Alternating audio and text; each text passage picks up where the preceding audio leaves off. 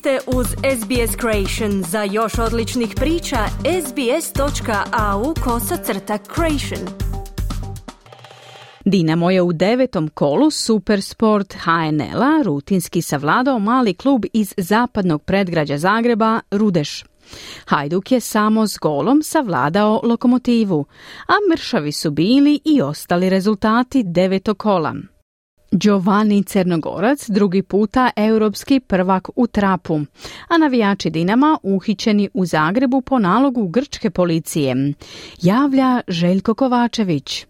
U posljednjem susretu devetog kola Supersport HNL-a Dinamo je na gostovanju u Krančevićevoj ulici pobjedio posljednjeg na prvenstvenoj ljestvici Rudeš rezultatom 1-5. Golove za Dinamo zabili su Josip Drmić u 27. 48. i 58. Mahir Emreli u 38. Gabriel Vidović u 53. dok je za Rudeš pogodak postigao Rijad Mašala u 83. minuti. Premda je trener Sergej Kirović napravio nekoliko promjena u sastavu, pa Bruno Petrović zbog manje ozljede nije bio ni na klupi, Dinamo to nije smetalo je Kirović. Pa čestitam dečkima na ozbiljnoj utakmici, koncentrirano. Mislim da smo prve minute zagospodarili terenom. Jako mi je drago radi Drmića, hat trick e, savršeno za njega i dali priliku još nekim momcima s klupe, sačuvali igrače i, i kažem čestitke još na pobjedi a prije toga su nogometaši Dinamo u svom prvom nastupu u konferencijskoj ligi u skupini C kao domaćini na stadionu Maksimir se ovladali Astanu sa 5-1. Prva dva pogotka na utakmici postigao je Bruno Petković u 43. i 53. iz kaznenih udaraca, da bi ne 3-0 povisio Marko Bulat u 58. iz slobodnog udarca na 3-1 smanjio je Hasijan u 78. a potom su Antonio Marino u 85. i Tibor Halilović u sudačkoj nadoknadi utakmice postavili konačan rezultat. U drugom susretu ove skupine Češka Viktorija Plzen je na svom terenu savladala Prištinski Balkani sa 1-0. Polako se privodi kraju istraga o neredima i ubojstvu navijača u Grčkoj, no novi zaplet je s navijačima koje je uhitila hrvatska policija. Riječ je o destorici Bad Blue Boysa za koje je stigao europski uhidbeni nalog.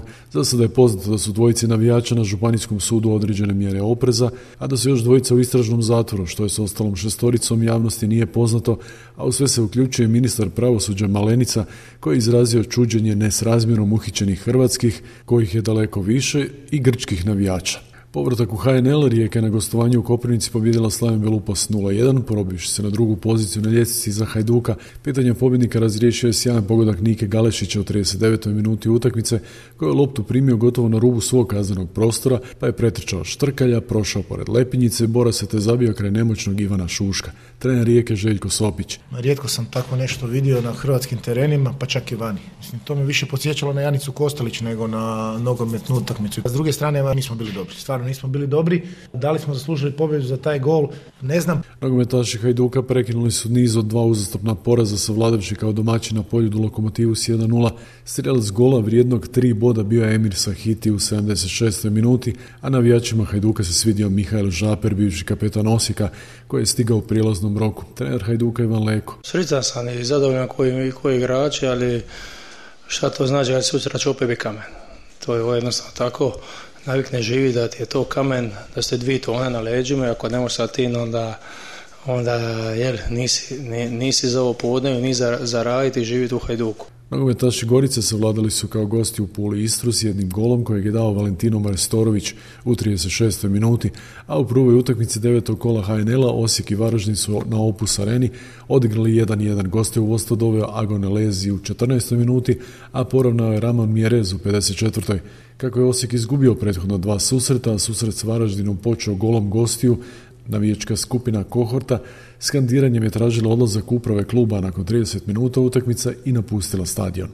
Hrvatski strijelac Giovanni Crnogorac po drugi je puta u karijeri osvojio naslov europskog prvaka u trapu na europskom prvenstvu u Osijeku i to mjesec dana nakon što je postao svjetski prvak u toj disciplini. Nisam se nadao iskreno medalju, nadao sam se finale, baš sam odradio finale, evo fantastično. Tu su najbolji strelci Europe, konkurencija je bila jaka, evo u finalu isto su bili nevjerojatna konkurencija.